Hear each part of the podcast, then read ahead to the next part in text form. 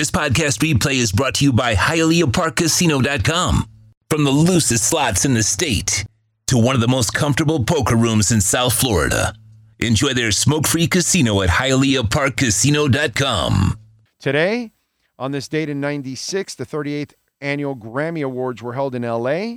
Nirvana won the trophy for the best alternative music performance for their MTV Unplugged in New York album.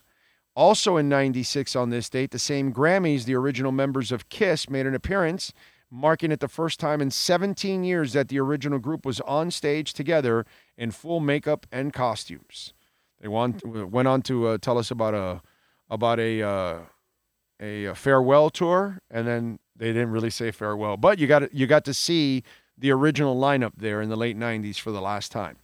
In 70, Led Zeppelin had to perform a gig in Copenhagen as the Nobs after Eva von Zeppelin, a relative of the airship designer, threatened to sue the group if the family name was used in Denmark.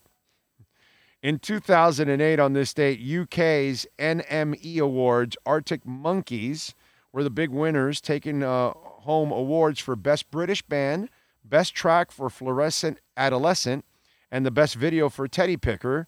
At the same show, Muse, love Muse, man, they won for the Best Live Band, and the Killers took for the Best International Act.